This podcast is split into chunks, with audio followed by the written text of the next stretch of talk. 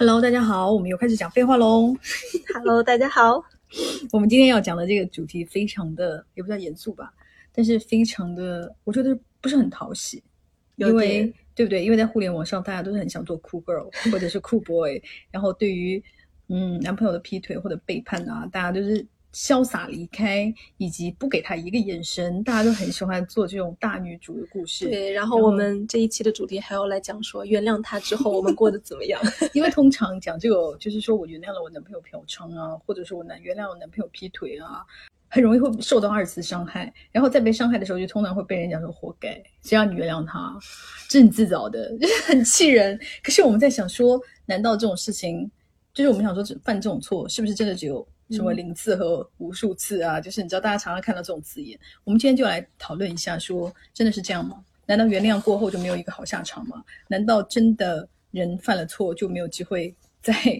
悔改一下吗？好像就是在为什么嫖娼洗白，但是或者我们也不要就是 focus 在犯错的那个人，而是说原谅的那个人，我们看原谅的那个人，因为我们很少讨论他们实际上的感受是什么样的。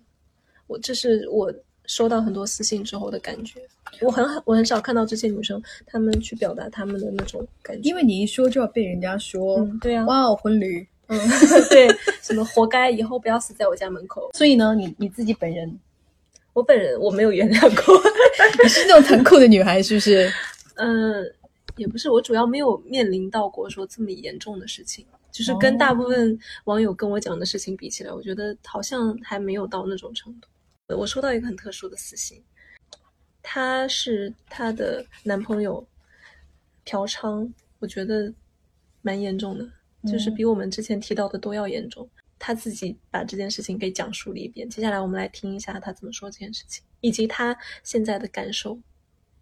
嗯，我的故事其实也比较俗套，就是在前几个月，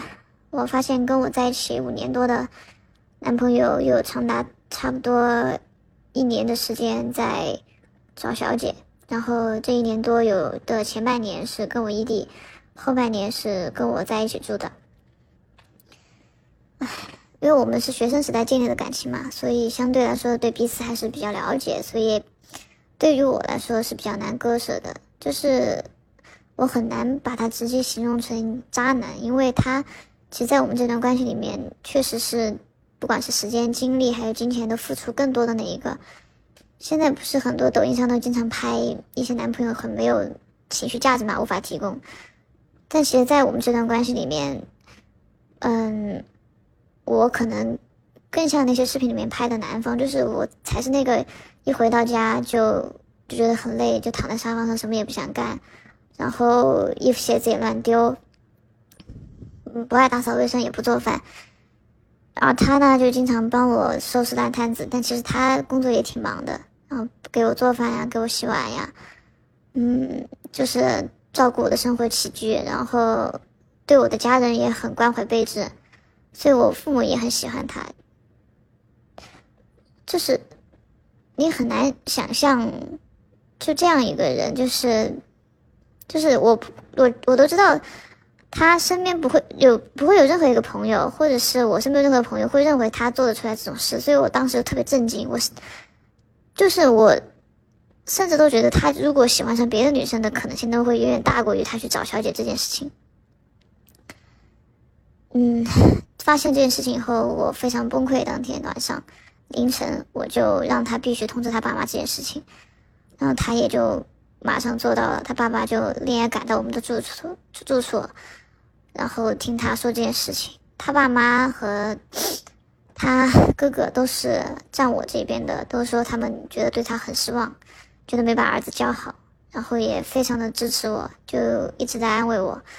虽然他们肯定内心是希望我们还要在一起，但他说不论我不论我做什么决定，他们都支持。现在的话，我们俩现在还是住在一起，但是我还是没有彻底决定是要原谅他还是离开他。我们俩现在大概都处在一种应激期吧，因为他跟我说他也很后悔，他没有跟我说太多的为什么会去这样做，因为他自己觉得那那那些都是找借口。然后，但是因为我会不断的逼问他，就是为什么要去做这件事，他的意思大概就是，因为前半年我们在异地，我先找到工作回老家，然后我找到工作一个人在这边，又觉得工作不是特别顺利，经常跟他抱怨，然后希望他能赶紧找到工作也回来，他就觉得压力也比较大。同时我也不在身边，再加上他说他其实一直有一些个人的性癖，但是他觉得他希望在我面前一直保持着一个非常正面的形象。他觉得他怕跟我说他那些性癖以后，我会觉得他是一个奇怪的人，或者是会去幻想别的女人的人，所以他一直都不敢跟我说。反正就是他觉得他也很后悔做了这件事情，做了这些事情，并且他做了以后，他会觉得嗯更加无法面对我，觉得性这件事情很脏，他会加倍的对我好，但是他觉得他碰我的时候，他会觉得内心觉得性这个东西很脏，他觉得只。就是他都已经做了这件事情，他就没有办法在性上面正确的面对我了，他就只能通过一些金钱的手段去暂时的解决这个问题。当然，我听到这些说法，我是会觉得比较失望的，因为我觉得他不管有什么问题，他都应该先跟我沟通，再去想解决的办法。然后现在就是我经常会逼问他。做了几次，花多少钱，喜欢什么类型的，就会去逼问他各种各样的问题。但是他现在就是处于一个比较容易崩溃的状态，他自己很后悔，他也觉得他自己是个畜生，他猪狗不如，他不如来世再做人算了，就是非常的难受。他觉得他无法面对他的家人，也无法面对我。他是现在是处于一个。只要嗯，就是我会问他这些问题的时候，他会难过到去呕吐的那种。然后他自己也觉得他自己问题很大，他已经没有办法正常的工作。他觉得他面对他的同事，不管面对身边所有人，他都觉得他比别人低一等，因为他觉得他做了这种事情无法被原谅，他自己没办法原谅自己。他现在现在正在找找那个心理医生，已经找了好几次了。他自己说他自己。有时候面对我的逼问的时候，真的是有一种自自杀的那种倾向的。当然，就嗯，会有很多人说这些都是他的借口，他的伪装。但是，其实我想说，真正处在关系里面的是我们两个人。他如果真的是这种双面人，这五年的话，不可能，不可能能保持的这么长。所以这件事情就让我重新对。两性关系就是情感关系有了一个更深刻的认识吧。然后我现在也是处于一个非常矛盾的状态，因为我上网搜索很多这方面的案例嘛，基本上所有的人都是在劝分，就是说一次不忠什么终身不用之类的。但是确实也有很多人选择了原谅。但是却好像没有任何心理医生啊，或者是原谅过的人站出来说自己的经历，去给那些打破了自己心里面的那些原则的人，重新去塑塑造自己的情感世界的那些人一一点建议或者是慰藉。嗯，发这个语音就是因为我其实没有人可以去说这件事情了。我不敢跟我的父母说，也不敢跟我的朋友说，因为我们的朋友圈基本上都是融合的。我只要跟一个人说，其他人所有都知道了。所以我，嗯，也想说给那些发生了这类事情，但是还是选择了原谅的朋友说，嗯，不管原谅还是不原谅吧，就是即使你原谅了他，也不代表你是一个。没有原则的人，就是遵循自己心里面的想法，不管是原谅还是不原谅。我觉得听完以后，我最大的感受就是，其实他没有做好准备，耶要不要原谅？对，他是在挣扎还是犹豫的？虽然我们看到他就是结尾说他大概可能可能比较倾向于原谅，九十八 是要原谅的吧？但他还是需要一个鼓励，而且他一直就是就是还蛮委屈的，就是为什么之前原谅的姐妹没有人出来，就是。大家分享说互助原谅 原谅互助小组，没有人来鼓励我说 OK，这样是对的，Go ahead，就去原谅吧。其实他也是很慌张，以及很没底，就是也很怕原谅之后这件这件事情还是无法善终，以至于她真的很担心下一次又发现她男朋友的可以理解，那个，因为她跟我发生的时候，她真的非常痛苦，不止她录音里面说的这些。是啦，但是因为我觉得她这个案例还是蛮特殊的，嗯。她不算是非常典型，因为她男朋友可能有一些就是关于 sex 方面的一些问题，可能是需要找专业的医生来帮忙处理。我的私信投稿里面有一个女生，她的案例就是非常的简单和典型，嗯，她就是差不多也是发现她她老公，她是老公哦，她已经结婚并且有小孩了，发现她老公出去嫖娼。然后她也是非常震惊，因为他们就是恋爱的时候，就是属于她疯狂追她老公，她老公是男生啊那种，然后她就觉得哇哦，就是只有把老公追到手了。然后呢，她非常的爱她老公，他们俩就是像韩国偶像剧一样那种结婚啊、生子啊，一切都很幸福。她没有想到，就是这件事情完全把她打破了。当然，她最后的选择也是原谅她老公，因为她老公就是非常的痛苦啊、忏悔啊，甚至就是跟她下跪啊，然后表示绝对不会再犯啊，甚至就是会自己，就是没有人没有在在他不会说这件事情的时候，他会常常就是自己表示的非常后悔，以及自己怀疑为什么我自己会去做这种事，就是在她老公自己的道德观里，可能嫖娼也是不对的吧。嗯然后这件事情，我觉得就是这个例子，我为什么说它非常的典型和那个，是因为他们这件事情过了几年了，她原谅了以后，她一直觉得她的人生、她的婚姻非常的幸福。她就说她老公确实改变了很多，而且可能由于就是这出于这件事情愧疚，对她和孩子都加倍和格外的好。但他就是很有趣，他就进行了女生人生中那种开悟和成长的时刻。他说他原来在这件事之前。她就是每天跟她老公的迷妹一样，觉得哦，老公你好帅哦，老公好爱你哦，老公我怎么就是何德何德何能，我能就能够跟你在一起？我真的觉得整件事情就是像梦幻一样。然后这件事以后，她就会经常会 PUA 她老公，常常就是说，哎，你怎么肚子那么大啊？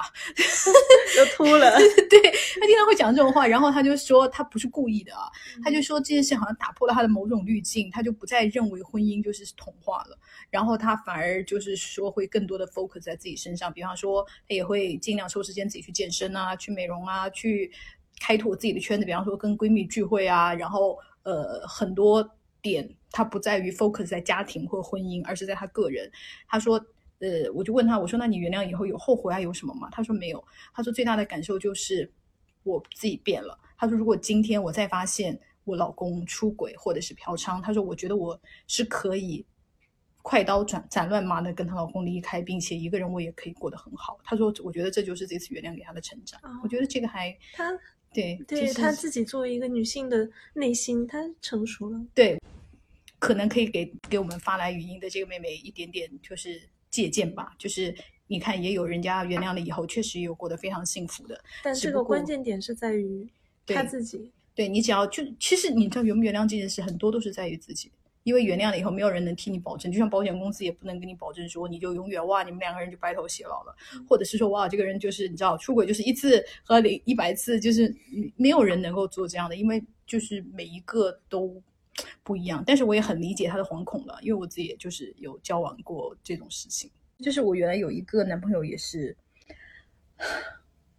就是我们两个人就是之间经历蛮多，就我们俩开始在一起，然后后来呢，他就要跟我分手，然后原因就是因为他们家里不同意，因为我们俩是异地，嗯然后他们家里就不同意，他们家里就希望他能在本地找一个那个女生，然后他就因为这个原因要跟我分手。就是如果你既然做这个选择，那就不是你家里不同意，就是你同意的你家里的选择嘛，对不对？就是你自己本人也不同意啊，就根本不要说家里不同意这种事啊。然后我们俩就分了，分了以后呢，然后他就过了，大概过了蛮久吧，他后来我们又一次碰到，那是在上海，然后他就到上海来找我，他就跟我说，反正就是说，嗯，还是想跟我复合。我就说，那我们的问题还是解决不了啊。然后他才跟我讲真话，就是那个时候并不是家里不同意，那个时候他有劈腿，对他也有有，就是他在两个女生中间选择，他选择了那个女生，然后他现在就是他跟那个女生就是在一起之后，还是觉得哎呀，你知道，男人就是想要得得不到的，到对然后他就过来找我，然后后来我当时因为我当时就是很很喜欢他，我就同意了，然后我们俩就开始交往，然后交往以后，你就是怎么讲呢？你就会一直这件事会耿耿于怀，我就会一直觉得我不是那个第一个被选择的，嗯。你就常常会觉得，那你会遇到更好的，你就会放弃我这个选择。虽然我们在一起的时候是真实的开心，就是像我们两个人老是就是在我们家小区楼下散步啊，而且他就是经常跑来上海，就是他大概一个礼拜来一次，就是来的很频，当然也没有很远，因为他在江苏，他也没有很远，可是他每个礼拜都会坐火车来。你那时候又会你在火车站见到他的那一刻，你又是很感动和快乐的，因为一个人真的把时间放在你的身上，你是能看到的嘛。然后你跟他走在一起，你们两个人就是手牵手啊，然后就是。走在那个上海的街头的时候，尤其是那个时候，就是你知道桂花很香的时候，你就你会被这个真实的那个场景，所你又觉得这一刻是快乐的。可是你时时刻刻如果他不在你身边的话，比方说他坐火车回去了以后，你又会觉得哈，他可可能会来跟别人那个什么，你就没有办法再信任他。然后最后我就是就是受不了这种，我就觉得没有意思。我为什么要让自己每次要就是你知道每个礼拜都要经历这种东西？我就觉得那就还是算了。嗯嗯，我听到桂花的那个细节，我就觉得好伤感哦，因为特别真实。我有的时候去火车站接他的时候，我都会想说，今天我要说分手。可是你真的看到了人的那一刻，对，就是不一样的。尤其是他牵你的手的时候，就是有真实的人人人肉的温度在你手上的时候，你跟他讲一些可能。讲一些无关紧要的屁话，比方说上海昨天下雨啊，或者你讲些这种毫不在意的那个，你会感觉到这个人在你身边，你会常常会想说，OK，他在我身边就够了，你就会自己骗自己，会说很多这种东西。对，以前也是有类似前男友跟他就是大吵架，然后特别伤害我，我是，然后他看到我的表情，就是以为我要提刀砍他的那种感觉，他是做着那样的准备，但是我看到他的时候，我也没有办法骂他。因为你，当你真的看到那个人的时候，人不是说怎么说呢，一刀两断走，哇，杀伐果决。其实这也是我们人跟人之间就是发生亲密的一个基础啊。因为人就是有感情，然后你就会很恨自己，就是你为什么做不了决定啊？对，或者是说你为什么不是那个 cool girl？而且你会恨自己为什么要？就是我当时就经常会反反省，问我自己，说我为什么要给他机会？你在允许他，就我们会反省说啊，我在允许他伤害我，那我被受，我被他伤害，那我就是我活该，我活该啊！那尤其是我们女生，就是常常会怪自己，你不会怪是他做的伤害你的事，你还会想说是我眼瞎，对，就是啊，我也有错了。对，我们就老是会这样，因为我就常常会这样想啊，我就会说，那我为什么会答应他呢？对啊。就是他已经伤害过我一次，他已经甩掉过我一次了耶，他已经骗过我了耶。在这种你知道他干过这么重重会伤害你的事之后，你还要选择他，你就知道他会再犯啊，或者什么。但是虽然我还没有等到那个靴子掉，但是你就是会不停的恨自己啊。对，嗯，你就会觉得说他有那么好吗？对，嗯。所以我们刚刚讲的这种例子里面，其实关键点就是信任的崩塌，它是很难。很难重建。有有些人是可以重建和修复，但是大部分人，包括我收到很多私信，就就是是男朋友也好啊，就是丈夫那种伴侣也好啊，就出现了类似事情之后，他们都很多人提到说，我没有办法接受的是我自己变成了一个要一直盯着他，要去查手机，就是翻各种什么票据啊，去闻味道啊，我变成了一个那样的女人，我没有办法接受，然后一点一点的，我又没有办法相信他。就是我们通常听故事或者看电视剧，你就后面就会觉得，哦，这个女朋友好像原来就是你是无辜的嘛，对不对？后来你就变成了一个像精神病一样，时时刻刻，比方说突然半夜打电话给那个男朋友说，立刻打开视频，我要看你在哪，或者是说，别人明明人家在同学聚会啊，就是说让你同学来接电话，就是你知道影视剧常常会这么演，然后你就会觉得这个女的很像精神病，对，那个女的变成了阁楼上的疯子，对。但是我就常常想说，那犯错的人呢，不是你把人家逼成这样的吗？你既然犯了错。你就要承受代价，这个代价不是说你说 sorry 就可以了，或者是说我恳求你回来，不是那个跪下跪完或者 say 完 sorry 这件事没有了，后面这一段都是你付出的代价，就是包括你要被他盯成这样，是因为你选择的嘛？因为你把信任破坏了嘛？你要重建信任，你必须要付出代价，你的代价就是要被他盯，你没有办法，对对吗？很多人都会觉得这一块是觉得女生有问题。会觉得啊，你都原谅他了，你们就应该就是对吧？你就要信任他吗？根本不是，你以为信任这么容易吗？那你当初破坏信任的时候，你你就爽了，你没有想过重建信任是件很难的事情吗？所以我就觉得，就是影视化也好啊，或者是呃文学作品也好啊，其实都没有人就是讲这一块，我们要去原谅别人的那种人，我们才是赌徒哎。其实非要讲的话，就。假设大家都是善意的，没有谁要故意要怎样，那其实就是去原谅的那个人，他承担的风险更大。我可以讲说他是更有勇气的那个人。我们的叙事对这样的人，我觉得首先是不仅嗯，一个是不友好，另外一个是忽视的。感受到这一点，是因为收到很多私信的时候，我突然发现我好像没有太看到过网上大家讲这种我原谅的时候，因为因为讲了之后一定会被骂啊。对，而且我觉得不管是。男生站在了这个叙事的反面，很多女生也是啊，很多女生就是那种你知道怒其不争，就是这种男的早就该甩掉他，你跟他在一起，所以你又被他骗，活该啊！我觉得没有活该这种事我觉得如果你愿意在一段关系中，你愿意重建，你当然很了不起。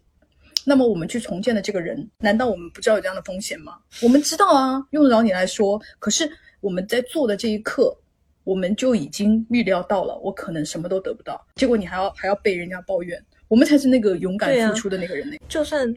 第二次被背叛，其实受伤害最大的，其实还是选择原谅那个人啊，因为你两次都是你被伤害耶，嗯，两次都是你信任的那只狗哎，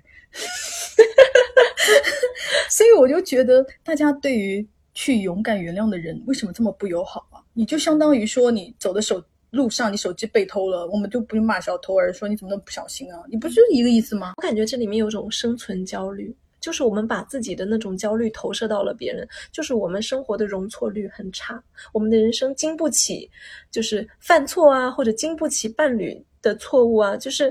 一旦我们承受不了背叛，然后所谓的怒其不争，很多人就是投射到其实跟恋爱脑那边有点像，对对对，就是就是大家觉得。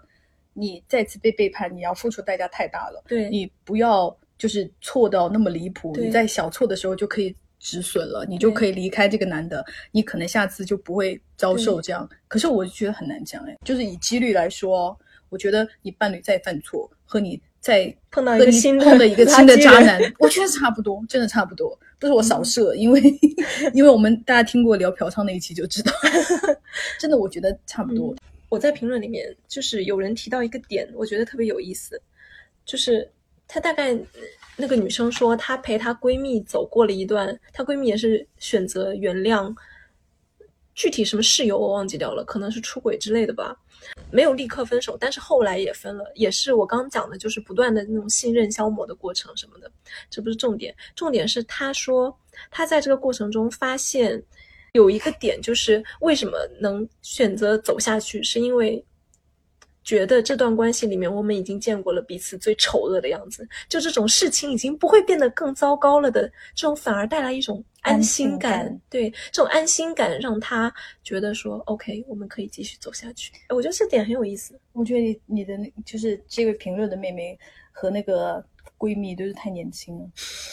真的，因为一定会有更糟糕的事情。我闺蜜本人身上就发生了一件，就是她也是跟她男朋友在一起，然后在一起了以后呢，他们就是男生劈腿，然后呢就分手了。但是这件事情对她打击非常大，大到她就是得抑郁症要自杀的那一种。然后后来就是她甚至要考虑，就是她工作也没有办法做，她甚至要考虑出国，就是她要远离所有的熟悉的地方、熟悉的人，因为她的精神就受不了。你就想这个打击对她有多大。哦，不是因为劈腿，是因为那个男生已婚，没有告诉他，然后他就受打击非常大，就是他所有 dream 的一切，就是所有都没有了。因为那个男生就是跟他描写的很好，甚至两个人还会，这个男的真的很贱，那个男的甚至还会在他哦，就是想说我们的理想婚礼是什么样的时候，那男的还会帮他想细节。那男的明明就是已婚，你知道吗？你知道他后来回想这一切，他就非常的崩溃。没有想到，就是隔了两，就是三四年吧，这个男的就离婚了。嗯，这男的离婚了以后，他就说：“OK，我现在已经是单身了，我就有资格来追你，因为我还是爱着你，我还想跟你在一起啊，什么什么什么的。”然后这个女生当时就很忧郁，因为她因为这个男的已经得过抑郁症，她不想就是又回来又被伤害，你知道吗？然后这时候男生就跟她发生：“我真的离婚了，把离婚证啊什么什么都给她看了，就很清楚了。”她就觉得 OK，可能我们确实就是可以在。重新开始，然后呢，他们就在一起了，而且还结婚了。结婚了以后呢，然后有一天那个男的就喝多了，喝多以后就抱着他说：“宝贝，对不起。”然后他当时就很感动，他就想说，他就是还会，我已经感感受到不祥了。对，他就想说，天呐，他就他就说那么久之前的事情，他还一直觉得对不起我什么什么的。然后大概没有过一个月吧，这个男的就是突然失联了。然后他再接到电话就是催债的电话，因为那个男的跟他说对不起的时候，就是用他的名字借了高利贷。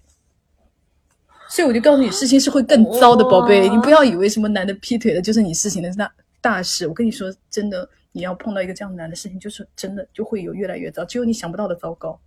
我的天呐，真的，所以他当时说：“宝贝，对不起，根本跟什么什么几年前什么什么已婚骗这件事根本无关。我跟你讲，那件事在那个男的心里已经过去了。他说对不起的时候，他就他就此时此刻真的对不起对不起你 所以大家不要相信什么男的还会记住什么多年前伤害你，不会的。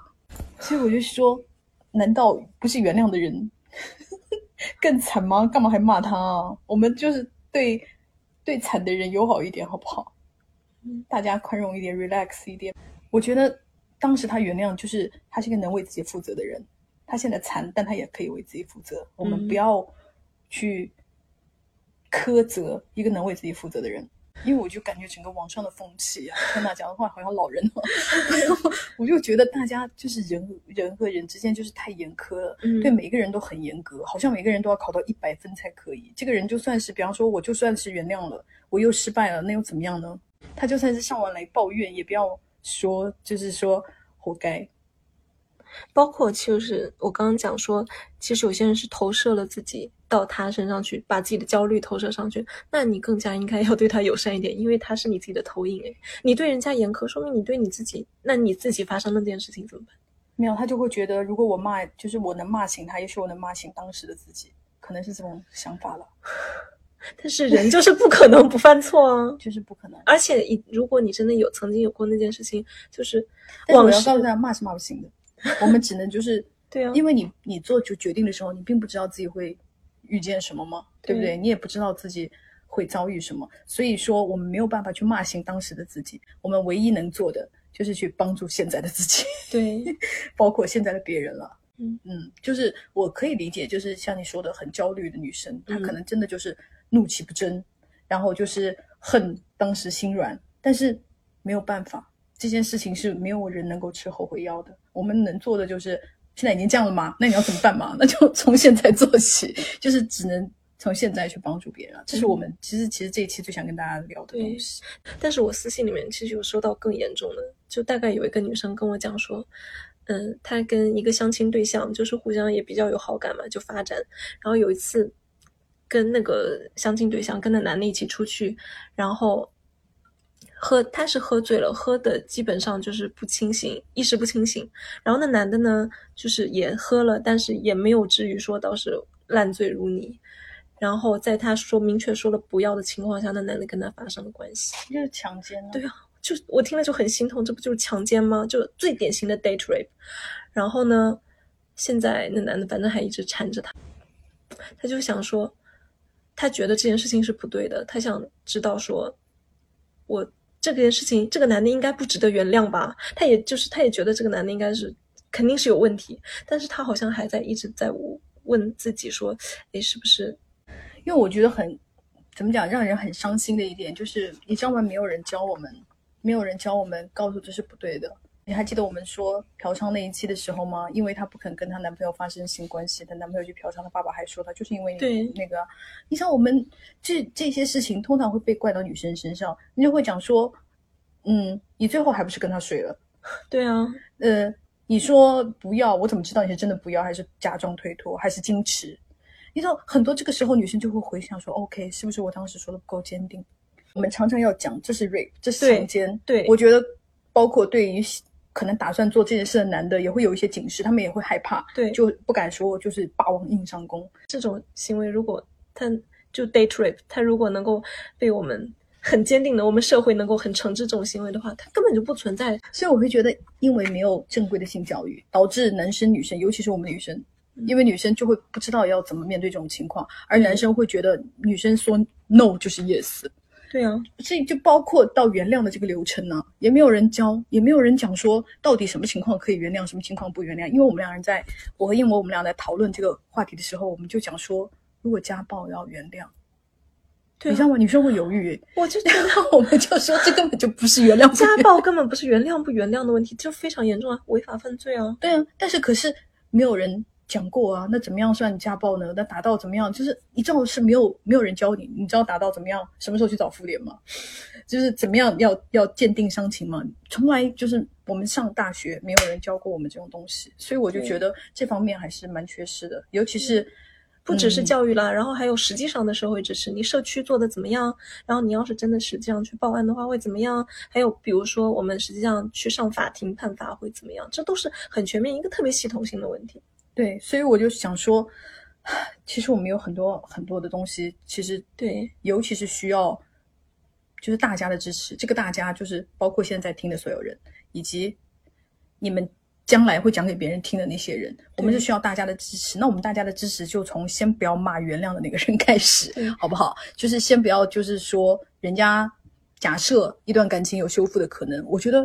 就是当然不牵涉到家暴这种对犯哎说到违法犯罪问题家。暴我可以插一个，讲有一个女生就讲说，她特别感谢一个素未谋面的姐姐，就告诉了她，她当时的男朋友就是现在已经是前男友了，说那个姐姐跟她讲说，这个男的他是会家暴的，这个姐姐就是那个男的的前女友，她说特别感谢他，然后知道这件事情之后，她就非常坚定的跟那个男的分了手，就是。她就特别庆幸逃过一劫，而且他就是说，也是为了保护那个女生，他也没有讲说为什么要分手，我就觉得特别好，嗯就是是有可能，这就是我们要的对，这就是我们要的。你帮助我，我也帮助你。其实就像我刚刚说的，不要去回头算算总账说，我早就说过了，你不听吧？对，啊、你还是要跟这个烂人渣在一起吧？这个所以你现实在受伤是活鬼活该啊！我们不要说这种话，我们要就比方说，要不就像那个姐姐一样，真实的能够去帮助别人。对，提醒人家及时止损，不要跟家暴男在一起，要不然我们就是像说现在已经这样了，那么我们有什么办法来帮助这个人？假设她被老公家暴，但是她可能没有自己的独立的经济能力，那么我们就从切实的方法，就比方说看有什么工作机会啊，对，或者是可以帮他逃暂时逃离这个家暴的环境啊，就是我们从切实的东西做起，而不要轻飘飘的说，